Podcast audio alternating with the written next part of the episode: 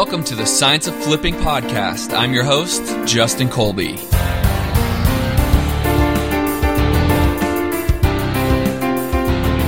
Welcome, welcome, welcome, everybody, to the Science of Flipping podcast, episode 32.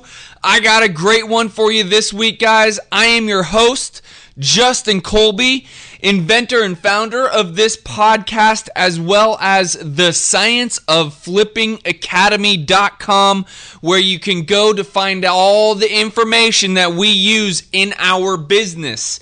Um, I know a lot of you out there who've been listening to me for a long time, uh, week in and week out with these podcasts, have asked me a lot of questions about my coaching. Um, if you're interested in learning more from me and my team and possibly having coaching from us, uh, go over to the scienceofflipping.com and you will see a tab there saying coaching. Go ahead and click that tab and shoot us some information uh, so we can be in contact with you. Um, I'm very excited about this week's podcast, guys.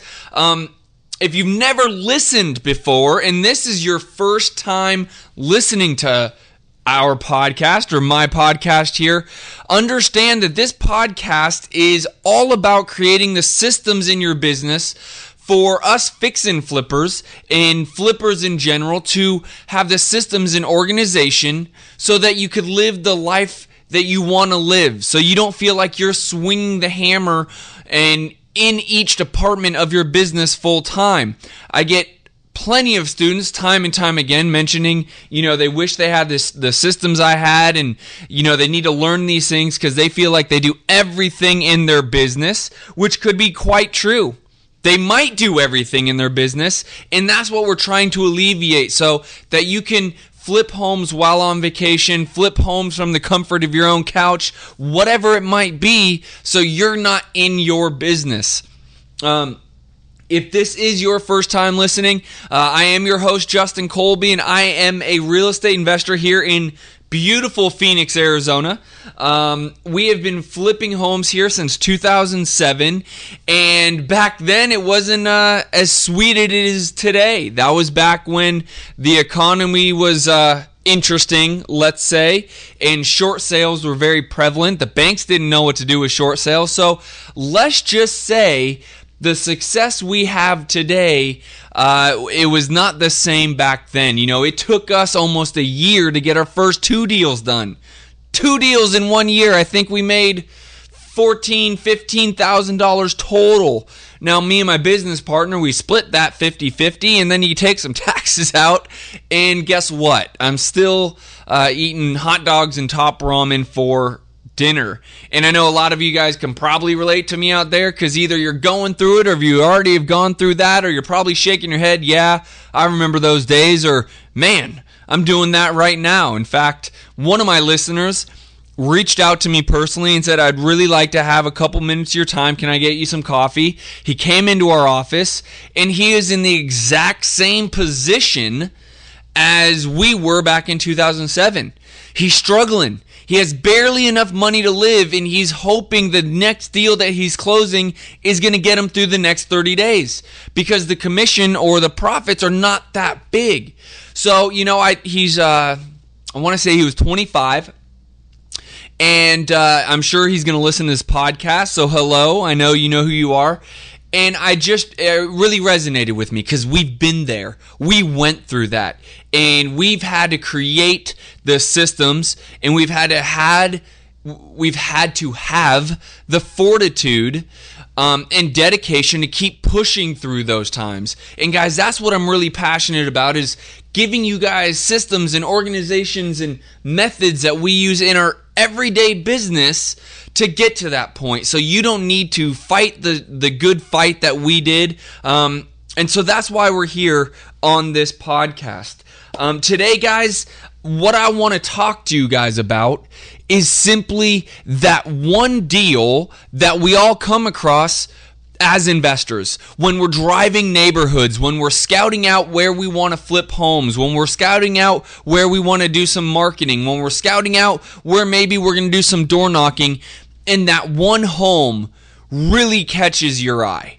The home that you say, gosh, if I could get this, this is my big payday. This is where I could really make some good money on this one specific home. And we all know that home. Maybe it's a burned down house. Maybe it's a huge home that is, you know, looks like four different builders built the home, totally different styles, and you're like, oh my gosh, the reason why this home is not selling is because it just looks like four different people tried to do tried to build four different homes and made it into one home or you know, we all know that home that you look at and say, oh, this is the money pot if I can get it at the price I want. And what I want to talk to you guys about today is simply, you know, instead of maybe canvassing the whole area, which you should be doing anyways, but really, how do you attack that one specific home? And what I've learned from experience and what we do is when we come across that just one home or one piece of land, we write a handwritten note specifically to them discussing why we want to buy their home for personal reasons, not for business reasons, but for personal reasons. So the letters can look like this, and I actually have one of the letters that uh, I I wrote here. And I'm just going to give you a quick cliff note version of it because it's quite long as I try to be in depth with the seller. But the basic gist is, and it's three paragraphs long, but the basic gist is me and my girlfriend were looking for a home that we can put some love into ourselves. We were looking to get to the next stage of our relationship and really the home that your home, speaking to the seller, um, is a home that we really feel like we could make ours and create a life with our up and coming family. And this is the home we would like to take the next phase of our relationship into. Now, again, this is the cliff note of my letter that I have here, and it goes much more in depth about the home and how we see a vision with our children and the school systems and so on and so on.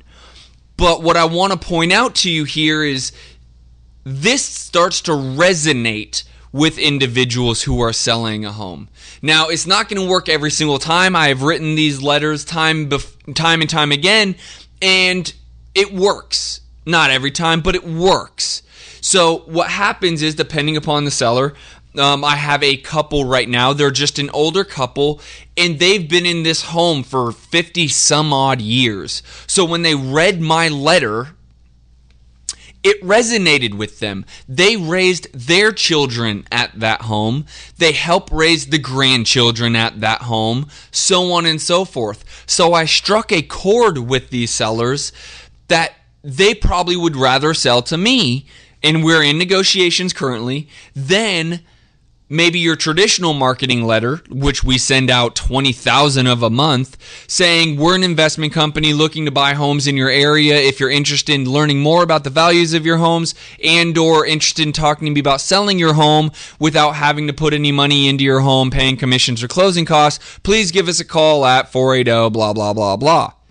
That is your traditional marketing letter. And what I'm what I'm here today guys telling you guys is on the one golden nugget, that jackpot deal that you feel like is your home run grand slam deal, you might want to give a personal touch to it because it might resonate with an individual or a couple or even a living trust. I've had this same letter. I gave it, uh, I, I sent it out to that address and it turns out it was a probate or in probate and was now in the family trust um, and the trust had to make a decision to sell it.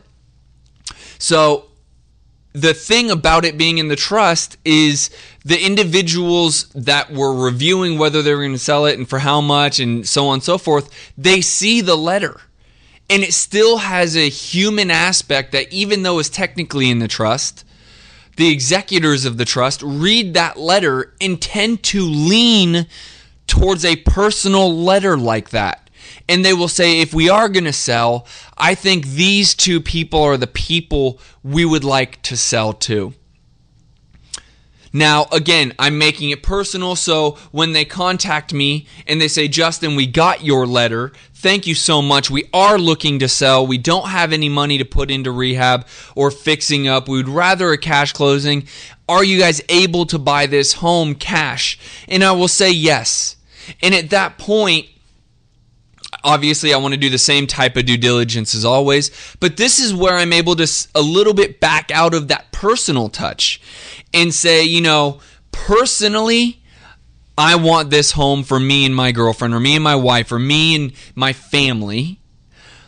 But for us to close quickly and for us to close cash, I'm going to have to title it into my company's name.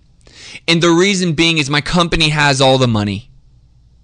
And if you're okay with it, then we'll write up the contract into my company name. Now, that being said, you can do it that way, or another way I have done it is I keep it in my personal name. And I say to my business partner, this deal is going to stay in our personal name or my personal name because it's the only way for us to get this deal. It's not going to be able to go into the LLC. Now, why most people would say don't put it in your personal name is because there's a lot of hangups with it. You know, you have liability and tax reasons, so on and so forth. But you're also able to quick claim it over into your, or redeed it over into your LLC once you buy it. Now, again, these are very easy things to do. And if, if buying it in your personal name gets you that deal, buy it in your personal name. That's why I'm asking you to write or informing you to write a personal letter so that the seller resonates with you. You pull on some of those heartstrings and they start to say, you know, if we are going to sell this, this is the type of person I want to be selling this home to.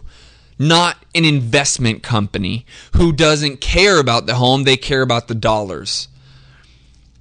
And this has been a great way to get some of those golden nuggets, grand slam, home run deals that other investors aren't able to get.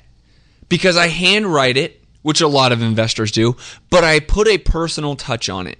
I'm not just an investor. I'm a person with a girlfriend, a wife, a family, uh, a husband, whatever the case may be, and I want it for personal reasons not necessarily just the dollar amount.